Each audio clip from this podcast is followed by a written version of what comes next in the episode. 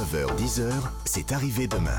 Frédéric Tadei sur Europe Bonjour, bon dimanche. Mon premier invité ce matin est paléontologue. C'est un spécialiste des dinosaures. Il va nous raconter ce que l'on sait exactement de ces grosses bêtes disparues il y a 67 millions d'années. Étaient-elles comme dans les films ou pas? La réponse dans un instant. Je recevrai ensuite l'historien Aurélien Lignereux qui publie un livre, le premier pratiquement sur l'Empire napoléonien à son apogée. Alors non pas sur ses conquêtes militaires, mais sur cette France qui comptait à l'époque 130 départements. Florence et Rome étaient françaises, c'était des préfectures, Bruxelles, Amsterdam, Hambourg et Barcelone aussi. Mais tout cela faisait-il d'excellents Français? C'est ce que l'on va voir. Et l'on terminera l'émission avec la romancière Camille de Villeneuve qui sort en librairie Le Dernier Torero. Et pour elle, le dernier torero, c'est une femme. Europe Jean Leleuf, bonjour. Bonjour. Vous êtes paléontologue, vous avez dirigé le musée des dinosaures d'Esperaza dans l'Aude et vous publiez aujourd'hui chez Human Science Dans la peau d'un dinosaure. Vous avez rassemblé dans ce livre tout ce que l'on sait, tout ce que l'on croit savoir en tout cas sur le comportement des dinosaures. Alors est-ce qu'ils sont comme dans les films? Alors peut-être que ça, dépend des films. Euh, ce qui est sûr, c'est qu'à côté des, inventions des réalisateurs ou des romanciers, euh, ces dernières années, les paléontologues, ont, enfin des, dizaines et des dizaines de paléontologues différents, ont travaillé sur ces aspects très paléobiologiques, de comprendre comment est formé, était formé le cerveau des dinosaures, euh, comment ils se reproduisaient, quelle était leur vie sociale, et qu'à partir de, de tous ces éléments que j'ai que j'ai réunis dans ce dans cet ouvrage, on peut commencer à avoir une petite idée du comportement de certains d'entre eux. Alors de certains d'entre eux, parce que les dinosaures c'est des milliers d'espèces et aussi différentes que peuvent l'être chez les mammifères un ours blanc et une petite souris.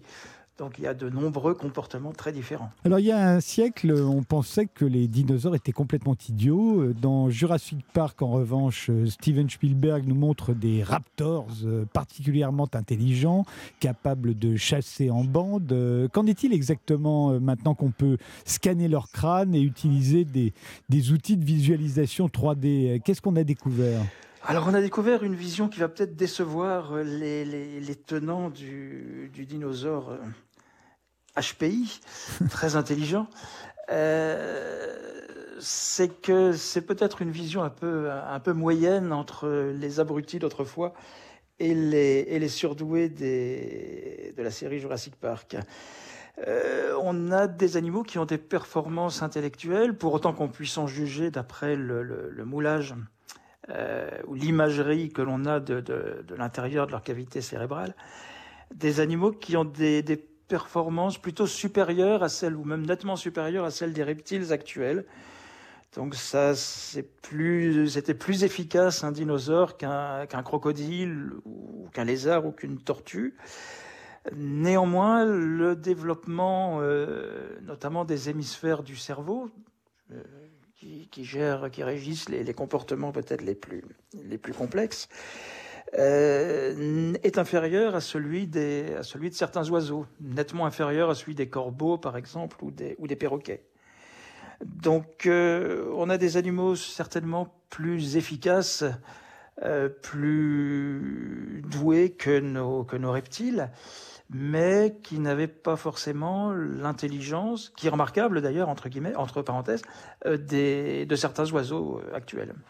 Et alors, quelle était leur, euh, leur vision du monde? Comment fonctionnaient-ils les dinosaures euh, à la vue, à l'odorat? Euh, Dans Jurassic Park, les, les T-Rex ne détectent que les choses en mouvement, ils n'ont pas particulièrement d'odorat.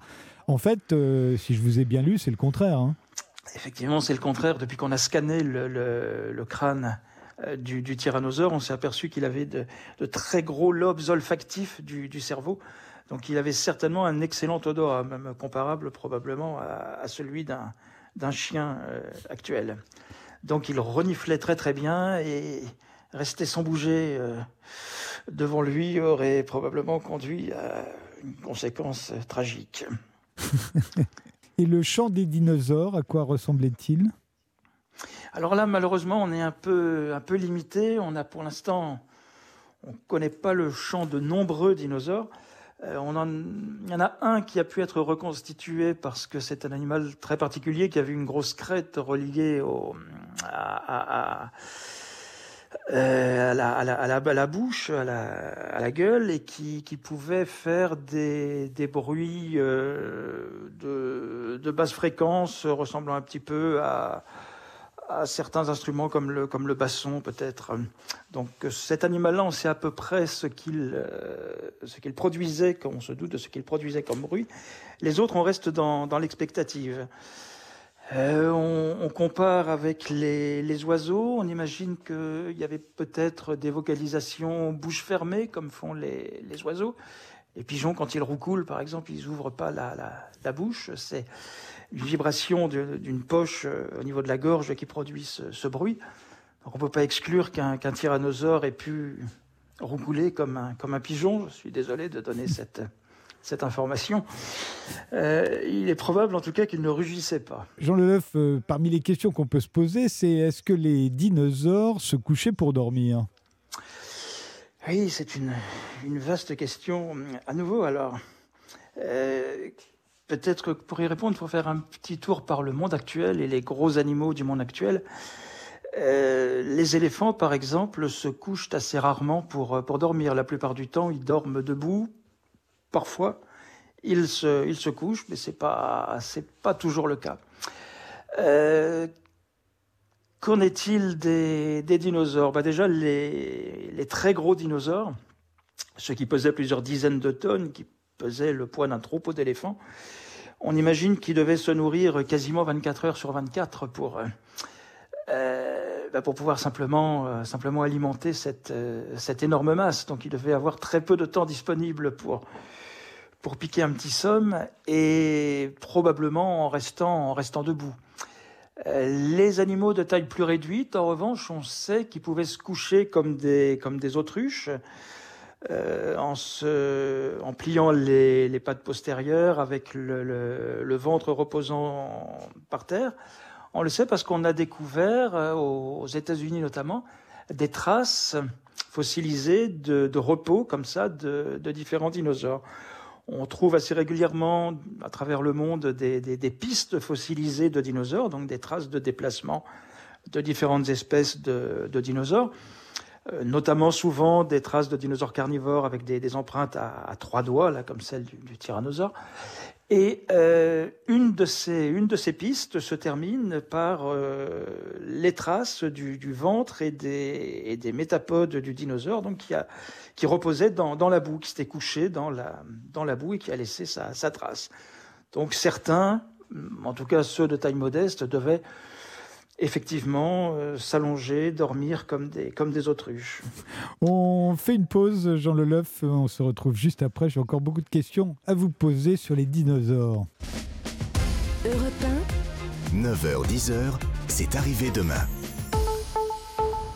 Les dinosaures avaient le sang chaud, la plupart étaient des animaux sociaux, ils connaissaient l'entraide et la douleur, c'est ce que l'on découvre en lisant Dans la peau d'un dinosaure, le livre du paléontologue Jean Leleuf qui vient de paraître chez Humaine Science. Je continue avec les questions que se posent les enfants, hein, maintenant qu'ils ont tous des dinosaures euh, parmi leurs jouets. Euh, euh, ce qu'ils veulent savoir, ben, c'est est-ce qu'ils socialisaient facilement? Je veux dire par là, est-ce qu'ils vivaient en bande? Est-ce qu'ils vivaient en famille? Est-ce qu'ils vivaient en horde ou bien, ou bien c'était chacun pour soi? Eh bien, en fait, contrairement à ce qu'on pourrait croire, on peut assez bien répondre à cette, à cette question euh, avec une, assez bonne certitude grâce aux, aux fossiles d'empreintes de pas dont je, dont je viens de parler. Euh, on trouve donc régulièrement un peu partout dans le monde des, des pistes de dinosaures qu'on peut suivre parfois sur plusieurs dizaines de mètres ou centaines de mètres. Et euh, ce qui est intéressant, c'est qu'on trouve souvent les pistes de plusieurs animaux qui se déplacent ensemble dans la même direction, donc qui sont vraiment des, des traces de, de, vie sociale. Et on voit que de, très nombreuses espèces de, dinosaures vivaient en groupe plus ou moins importants. Alors là, c'est souvent plus difficile de, quantifier la, la, la, taille du groupe, mais on imagine même que pour, euh, pour certains des, des, des cératopsiens, les dinosaures cornus d'Amérique, euh, c'était c'était pas des groupes, c'était d'immenses hordes qui se, qui se déplaçaient à travers l'Amérique du Nord avec sans doute des dizaines de milliers d'individus. Et si on, si on suppose ça, c'est que l'on on a trouvé des, gisements, euh, notamment dans, dans, l'Alberta et, au, et, autour, euh, qui contiennent les restes de milliers euh, d'animaux, de, de Centrosaurus, c'est son nom, son nom scientifique, qui apparemment sont morts en même temps en traversant une rivière. Et donc on imagine que ce serait un gigantesque troupeau de centrosaures se déplaçant comme le font les, gnous en, Afrique aujourd'hui, euh, qui auraient perdu euh, quelques-uns de ses membres, enfin un grand nombre de ses membres en traversant une, rivière, et que ce, cet, cet accident euh, serait, serait fossilisé. Et comment euh, s'accouplaient-ils euh, pour faire leurs œufs, euh, les dinosaures? Est-ce qu'il y avait des parades nuptiales? Les mâles possédaient-ils un pénis? Alors voilà un ensemble de questions passionnantes. Sur la présence d'un pénis chez, les mâles dinosaures, le, le, souci pour répondre avec vraiment une certitude absolue à cette question, c'est qu'il n'y avait pas d'os dedans, si j'ose dire. Oui. C'est-à-dire qu'un certain nombre d'espèces de, de, de, mammifères, les carnivores notamment, possèdent un os pénien, ce qu'on appelle le baculum. Donc quand vous trouvez un os pénien sur un squelette, vous êtes tranquille, c'est un, un mâle. Mais ça, ça n'existe pas chez les, chez les reptiles. Donc on fait l'hypothèse qu'ils en étaient pourvus parce que leurs plus proches cousins, les crocodiles, en ont un, et que les dinosaures vivants euh, les plus primitifs, les oiseaux les plus, les plus primitifs en ont aussi. Je dis les plus primitifs parce qu'un bon nombre d'espèces d'oiseaux n'ont plus de pénis. C'est le cas du coq, par exemple, qui en est, qui en est dépourvu. La, reproduction se fait euh, par un contact cloaque contre cloaque, mais il n'y a pas d'introduction, puisqu'il n'y a pas d'organe pour d'intromission, puisqu'il n'y a pas d'organe pour ça. Mais euh, les dinosaures mâles, donc probablement, étaient pourvus d'un pénis, puisque leurs leur descendants le sont, leurs leur cousins le sont, donc il est probable, voire quasi certain, que la plupart devaient en avoir. Et on sait comment ils s'accouplaient? Alors, ils s'accouplaient probablement pour la plupart comme euh, font les crocodiles ou plutôt même les, les, les lézards actuels, parce que le, le, le, grand, le grand souci chez ce type d'animaux pour s'accoupler, c'est la taille, l'ampleur de la, de la queue. Donc il faut rapprocher au maximum les, deux cloaques du mâle et de la femelle euh, pour qu'il y ait une, reproduction relativement, aisée. Donc probablement en passant une patte par-dessus sur la queue de la, femelle. Alors euh, ça pose évidemment des problèmes beaucoup plus compliqués pour les célèbres stégosaures, qui étaient ces dinosaures recouverts de, de grandes plaques osseuses euh, acéré sur le dos, dont on imagine mal le, le malheureux mâle escalader euh, les, les, les, plaques de sa compagne. Donc là, bah, si on sèche un peu pour si savoir... les hérissons le font, les, les, dinosaures doivent pouvoir y parvenir aussi. Alors les, les hérissons le font parce qu'ils peuvent bouger leur, euh, leur petit piquant, incliner leur petit piquant, et on ne sait pas si, si peut-être les femelles stégosaures pouvaient-elles également écarter leur, leur, leur, plaque au moment opportun. Là, là on, ne sait pas encore. Jean Leleuf, dans votre livre, euh, on, voit que selon un, paléontologue américain que vous citez, euh, les T-Rex jouaient à la balle après avoir arraché la tête d'un tricératops qui mesurait une dizaine de centimètres de diamètre. Ben, on se dit qu'ils devaient s'amuser euh, avec une baballe, exactement comme nos enfants. Est-ce que les dinosaures étaient joueurs? Alors, c'est fort probable. Et euh, parce que je, je précise que j'ai appris énormément de choses en écrivant ce livre. Donc, euh, il y, a, y, a, un certain nombre de choses dont je ne me doutais pas du tout. Euh, par exemple, de, de, la présence de, du jeu chez un très grand nombre d'espèces animales.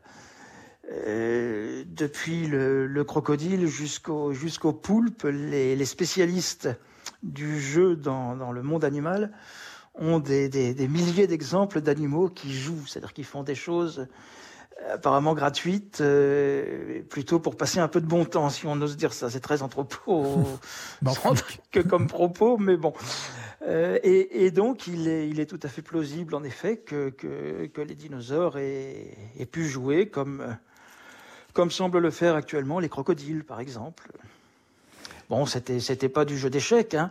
c'était c'était des choses peut-être plus, plus plus plus primitives, mais Bah, c'est vrai qu'arracher la tête d'un tricératops juste pour jouer à la balle, c'est assez primitif, mais enfin, ça peut être divertissant quand on est un, quand on est un gros dinosaure. Absolument, absolument. Il faut voir les choses comme ça, oui, parce qu'en effet, il faut arracher la tête pour pouvoir ensuite arracher au crâne le condyle occipital, qui est cette, ce petit bout d'os de forme ronde, enfin de forme sphérique, qui, a peut-être servi en effet à, faire jouer des, tyrannosaures. Jean Leloeuf, merci. Euh, je renvoie les auditeurs d'Europe 1 à la lecture de votre livre Dans la peau d'un dinosaure. Ça vient de paraître chez Humaine Science. Ils sauront tout ce que l'on peut savoir sur les T-Rex, sur les raptors, sur les diplodocus.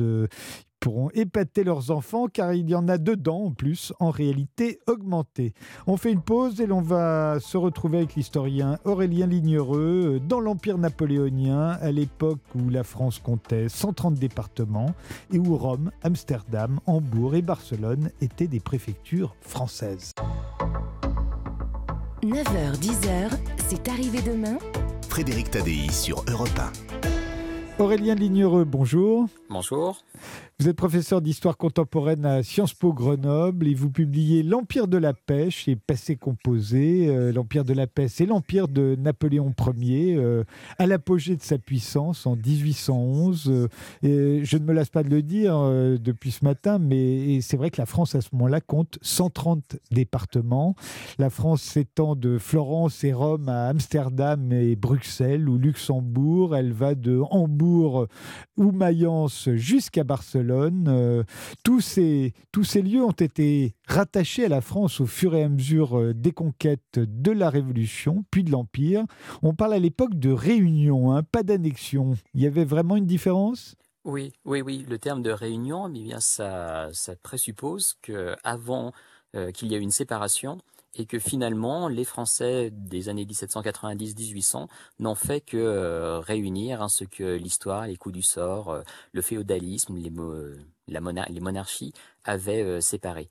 Ah en quelque sorte, hein, les, euh, les peuples que vous citez hein, sont, des, sont frères des Français. D'accord. Pour les Français, euh, les Florentins, les Romains, les Luxembourgeois, euh, je ne sais plus comment on appelle les habitants d'Amsterdam ou de La mais, mais, mais ça vaut pour eux également. Disons les Hollandais. Voilà, jusqu'à Barcelone. Tout ça, c'était des Français qu'on avait séparés des Français. En fait, il y, y, a eu deux phases. Hein. Jusqu'à vers 1805, voilà, c'est une, une communauté d'origine Hein, il y a un retour euh, aux origines gauloises. Il se développe une académie celtique. Euh, on parle des allobroges. On parle. Euh, on trouve hein, dans la Belgique hein, finalement un, vrai berceau pour pour la France. Et après 1805, effectivement, on prend le large et donc on va trouver un d'autres références historiques. Cette fois-ci, ça sera l'empire de Charlemagne qui joue le rôle de communauté d'origine. Et, est-ce que ces, réunions, puisqu'on ne parle pas d'annexion, est-ce que ces réunions se font avec l'accord des populations? Alors c'est un processus complexe, hein, ces réunions, c'est un processus qui est à la fois diplomatique, juridique et, politique, et c'est un processus qui, comme vous l'avez euh, mentionné, a commencé avec la Révolution française en 1792.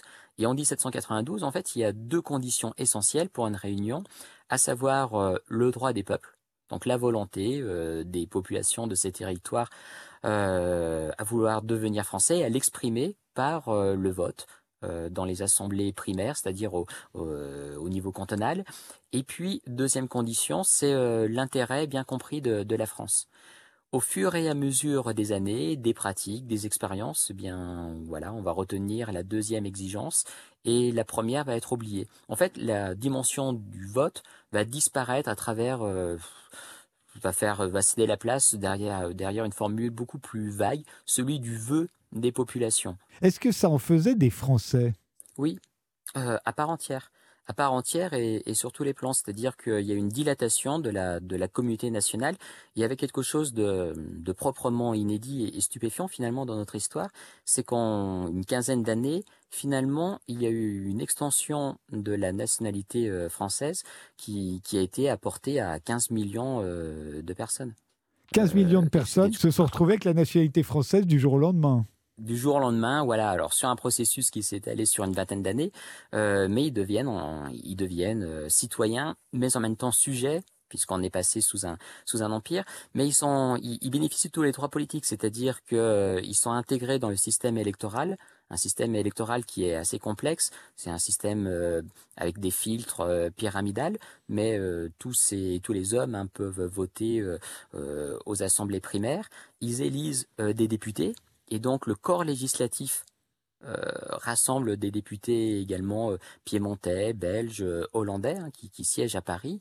Toutes les institutions, les grandes institutions, y compris la Cour de cassation, le Sénat, comptent des représentants hein, originaires hein, des territoires réunis. Et il y a une égalité donc devant les, les emplois, devant les charges, devant l'impôt. il n'y a pas de différence. Il n'y a pas de différence au niveau du droit, mais bien sûr, sur le plan culturel, euh, le travail d'assimilation est en cours et il s'agit en fait, hein, c'est un mot d'ordre que, se répètent hein, les, euh, les préfets notamment, il s'agit d'opérer cette fois-ci la réunion des esprits, la réunion des cœurs, euh, la réunion de droit ayant été effectuée. Et est-ce que ça marche? Parce qu'après tout, on leur impose nos lois. On leur impose nos lois, oui. alors, c'est comme ils sont des représentants dans les instances euh, centrale, il participe à la construction de la loi. Mais effectivement, les, lois essentielles, hein, et pour retenir hein, euh, la plus insigne d'entre elles, hein, le, Code civil, euh, a, été, a été promulgué et, rentré en, vigueur avant qu'un plusieurs, qu'un grand nombre de ces départements ne soient devenus français. Aurélien Ligneron, on fait une pause et puis vous allez nous raconter ben, c'était comment de vivre à l'époque dans l'Empire français, cet empire qui comptait 130 départements. Mais d'abord, une pause. 9h, 10h, c'est arrivé demain. Avec Frédéric Tadei sur Europe 1.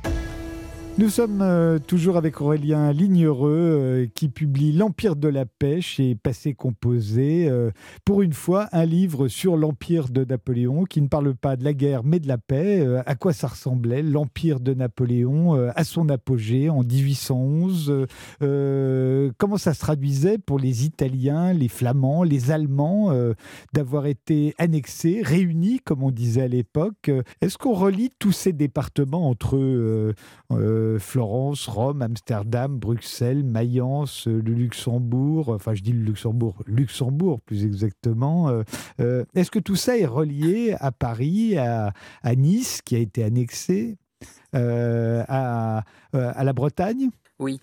ça, c'est la volonté napoléonienne hein, est, très forte en, dans cette circonstance, hein, il s'agit de passer d'espaces un petit peu disparates, qui, ont, qui, sont, qui sont juxtaposés, à un véritable territoire. Et le territoire, en fait, c'est un construit social.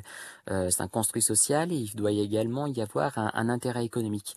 Et donc, pour lier ces parties disparates, il y a un réseau euh, de routes, il y a plusieurs classes, avec un plan en étoile depuis Paris, mais quelques euh, transversales.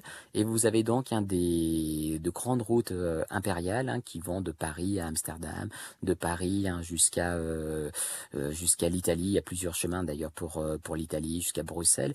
ça s'accompagne de la construction d'ouvrages d'art. Hein. il y a notamment pour la percée pour les percées alpines.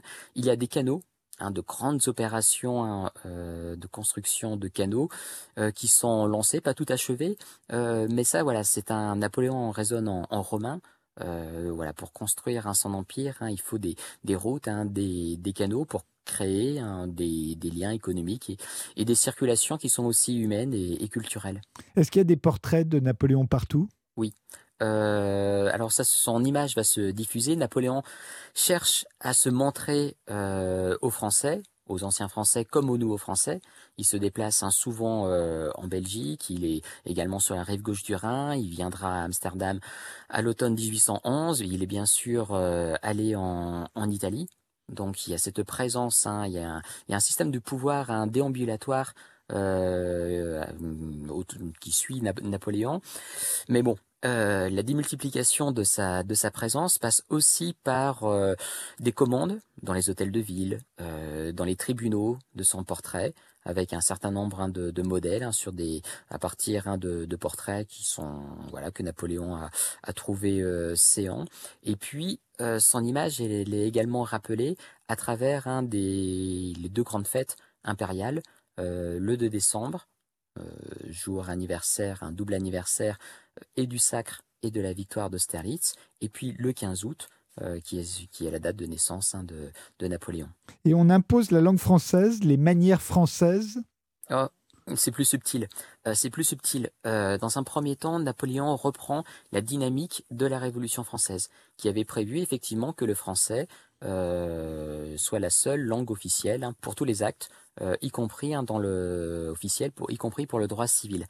Ça, c'est quelque chose qui avait posé à la Révolution, qui est poursuivi sous le consulat, qui se maintient au début de, l'Empire, avec toutefois des aménagements, puisqu'en fait, à chaque fois, on accorde des délais d'un an qui, sont, qui se trouvent prorogés. Euh, il y a aussi un système de, traducteurs qui se met en place. Mais à partir du moment où, décidément, euh, l'Empire va, très loin, euh, à partir du moment où la Toscane est devenue française, il va y avoir un, changement de, paradigme, hein, de, ligne, c'est-à-dire que Napoléon et son conseil de ministres vont admettre l'italien dans sa, dans sa forme toscane, à égalité avec le français pour, euh, pour, les actes officiels.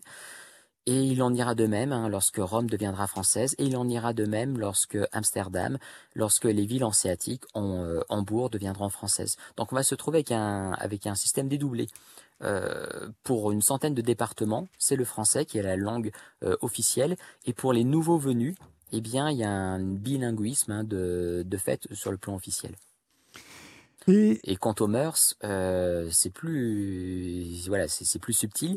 Il y a de nombreux Français qui sont partis pour des pour saisir des emplois, des fonctions, des des expatriés avant la lettre.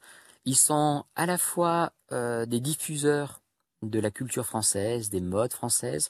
Il y a des, on aussi des, il y a des troupes de théâtre hein, qui s'installent à Turin, euh, à Mayence. Euh, on essaie de diffuser le bon goût français, les habitudes, les salons, etc.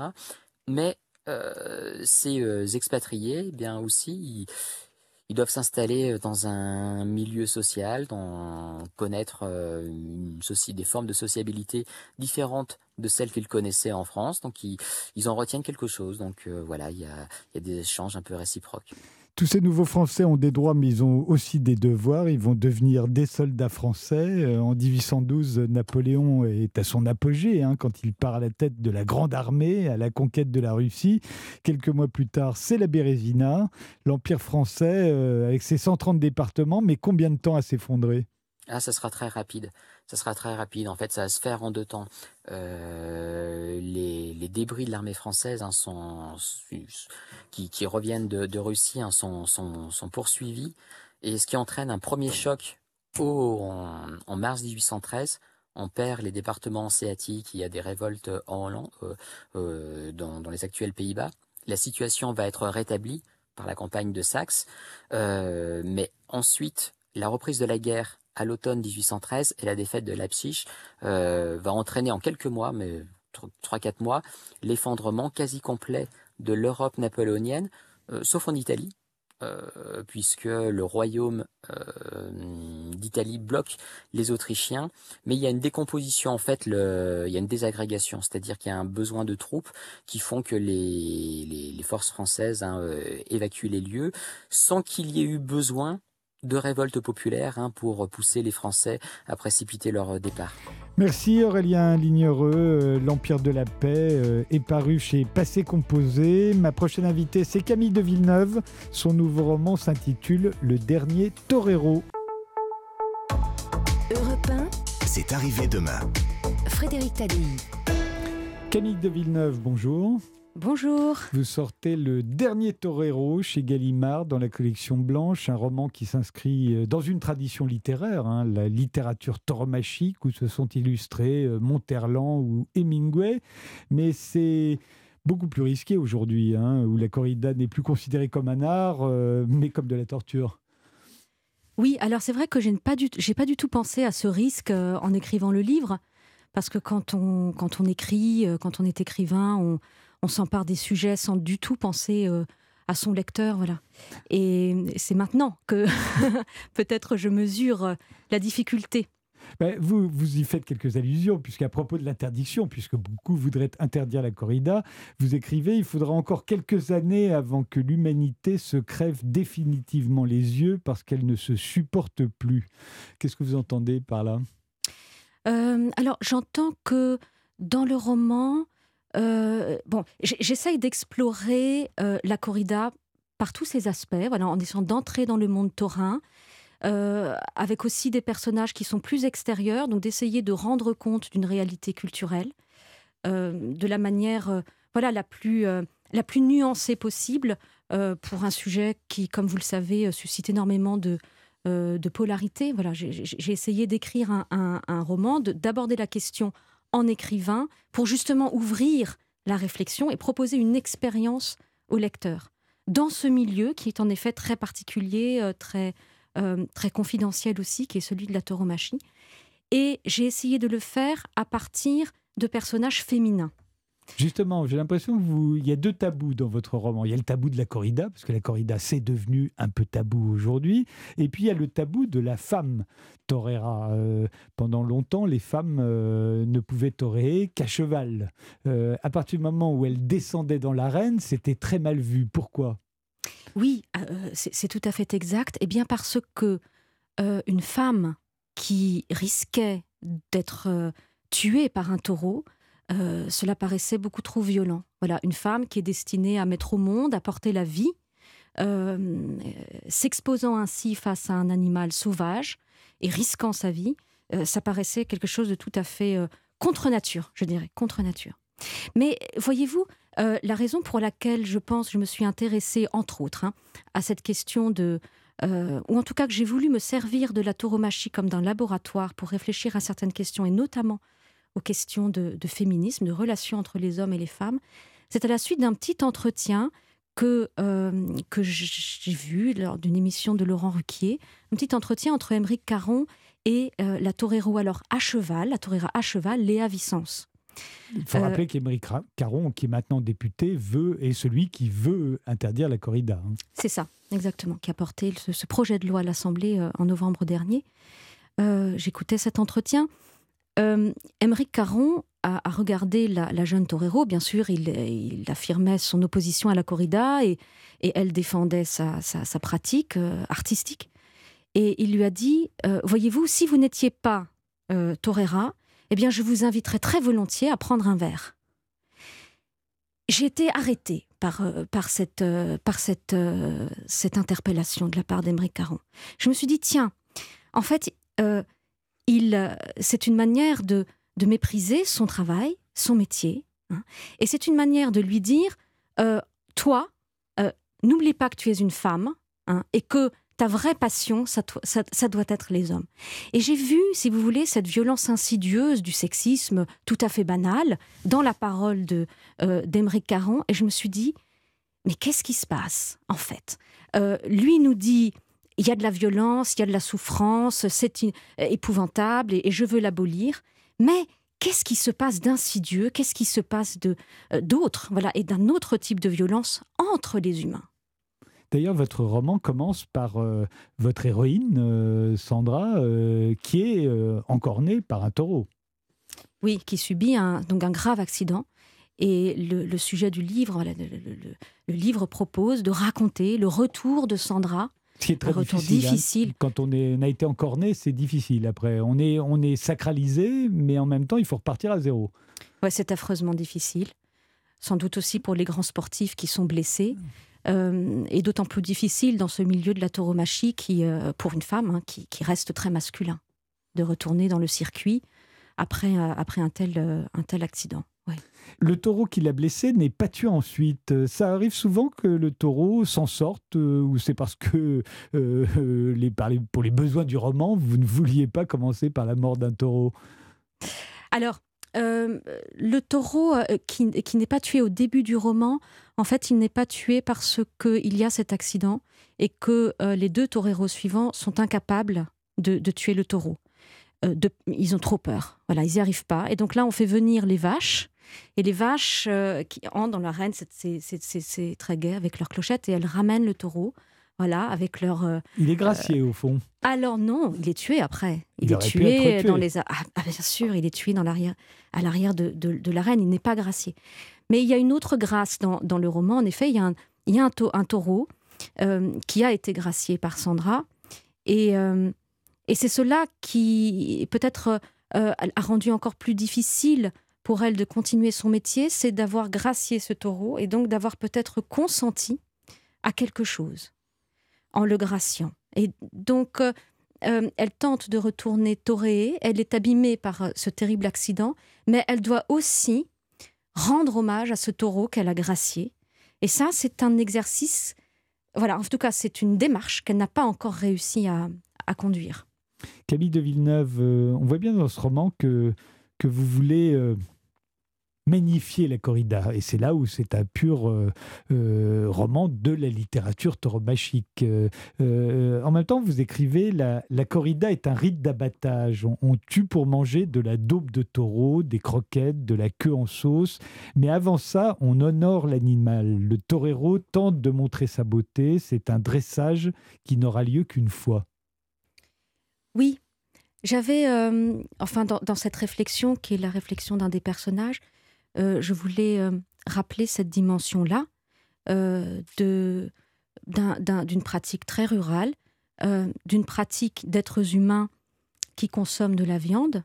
Donc quelque chose de tout à fait, je dirais, banal, disons, dans les sociétés humaines et qui consiste à donner la mort pour s'alimenter. Je crois que c'est là, le, disons, l'origine, la base de cette pratique de la corrida, qui, qui était certes pour euh, voilà, euh, montrer sa bravoure, euh, ses qualités, et puis montrer aussi la bravoure du taureau, mais également dans le cadre d'une société rurale où ben, on, consomme, on consomme ce qu'on tue.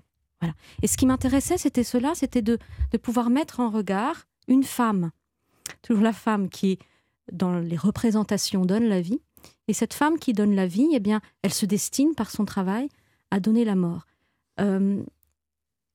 et j'avais envie ainsi, si vous voulez, de, montrer que euh, un regard féminin sur la corrida pouvait peut-être révéler d'autres aspects de cette culture que seulement, vous avez parlé de Monterland, vous avez parlé d'Hemingway, que la rivalité ou l'érotisme euh, qui ont souvent été lus dans cette pratique.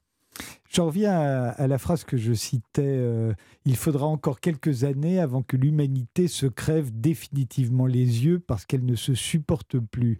C'est une phrase qui est dite à propos d'une éventuelle interdiction de la corrida et qui laisse entendre que, au fond, euh, c'est l'humanité elle-même euh, dont on fait le procès quand on fait le procès de la corrida. Au fond, c'est cette humanité qui mange des animaux. Et d'ailleurs, Émeric Caron, dont vous parliez, ne veut plus qu'on mange des animaux euh, non plus. Pas seulement qu'on arrête de les tuer dans les arènes, mais aussi qu'on n'en mange plus.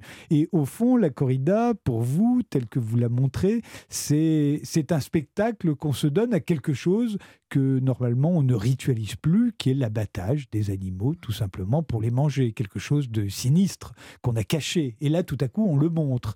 Et à un moment, on ne supportera plus de le montrer. C'est ça ce que vous sous-entendez? Oui, c'est tout à fait cela. C'est qu'il y a une lucidité il y a une probité dans, euh, dans la corrida et particulièrement dans la mise à mort, hein, parce qu'il est question aussi de, euh, d'interdire seulement la mise à mort, ce qui enlève tout son sens à, la corrida. C'est l'honnêteté, c'est-à-dire de montrer que nous, êtres humains, nous vivons euh, et nous vivons en donnant la mort. Et cette mort, il nous faut la voir. Il nous faut la voir si nous voulons réellement vivre notre humanité. Et lorsque nous mangeons un animal, oui, avoir conscience que cet animal a été tué. Il a été tué par quelqu'un. lorsque nous consommons de la viande industrielle, il a été tué par, euh, par les invisibles, par des gens qui travaillent dans les abattoirs, qui, euh, qui n'ont aucune place dans l'espace public. Alors là, il y a cette occasion extraordinaire au sein d'une arène, eh bien, de voir la mort et de nous rappeler cela. Hein, que si nous sommes, euh, si nous pouvons vivre et si nous sommes des humains, eh bien, c'est parce que euh, nous donnons la mort, ou alors d'autres la donnent pour nous. Et je crois qu'on leur doit une reconnaissance, oui. À eux et à l'animal aussi, puisque c'est aussi entendu, ce que fait la corrida. Bien entendu, à eux et à l'animal. Euh, l'animal qui est qui est tant aimé dans la corrida. C'est sans doute difficile pour ceux qui s'y opposent ou qui ne voient que des images, hein, des vidéos sur Google, ce qui est absolument terrible. La, la, corrida, à mon avis, ne devrait pas être filmée. Beaucoup de toreros ne supportent pas l'idée qu'une corrida soit filmée. C'est un rituel, c'est une mise à mort, ça ne devrait pas être filmé. José Thomas a toujours refusé que ces corridas soient filmées. Et votre euh, héroïne aussi. Et mon héroïne aussi, oui. Alors ensuite, c'est difficile quand on veut faire carrière, il faut pouvoir se faire connaître. Et voilà. Mais, euh, mais en effet, là, il y a quelque chose de tout à fait sacrilège dans, dans, le, dans le film de la corrida. Mais voilà, voir que euh, la mort aussi fait partie de la vie, mais donner la mort également. Et je crois qu'aujourd'hui, on, on réfléchit à l'euthanasie, on réfléchit à, voilà, la, la, possibilité, on appelle ça une liberté, de, de, d'être, d'être aidé pour, pour, euh, pour mourir, bon, eh bien, on peut interroger ce geste-là. Qu'est-ce que c'est que donner la mort hein? Pensez à ceux qui vont donner la mort, donner l'euthanasie. Merci Camille de Villeneuve. Le dernier Torero, euh, c'est votre nouveau roman qui vient de paraître chez Gallimard dans la collection Blanche. Merci beaucoup. Europe 1. C'est arrivé demain et parvenu à son terme. On se retrouve samedi prochain à 9h. Je vous souhaite une excellente journée sur Europe 1. Dans un instant, ce sera le grand rendez-vous Europe 1 CNews Les Échos, animé par Sonia Mabrouk. Bonjour Sonia. Bonjour, cher Frédéric. Qui est votre invité? Notre invité aujourd'hui, Sandrine Rousseau, députée de la NUPES. Et pour l'interroger, je suis entourée de Nicolas Barré et Mathieu Boccoté. Merci Sonia, bonne émission. Merci Frédéric. Europe 1.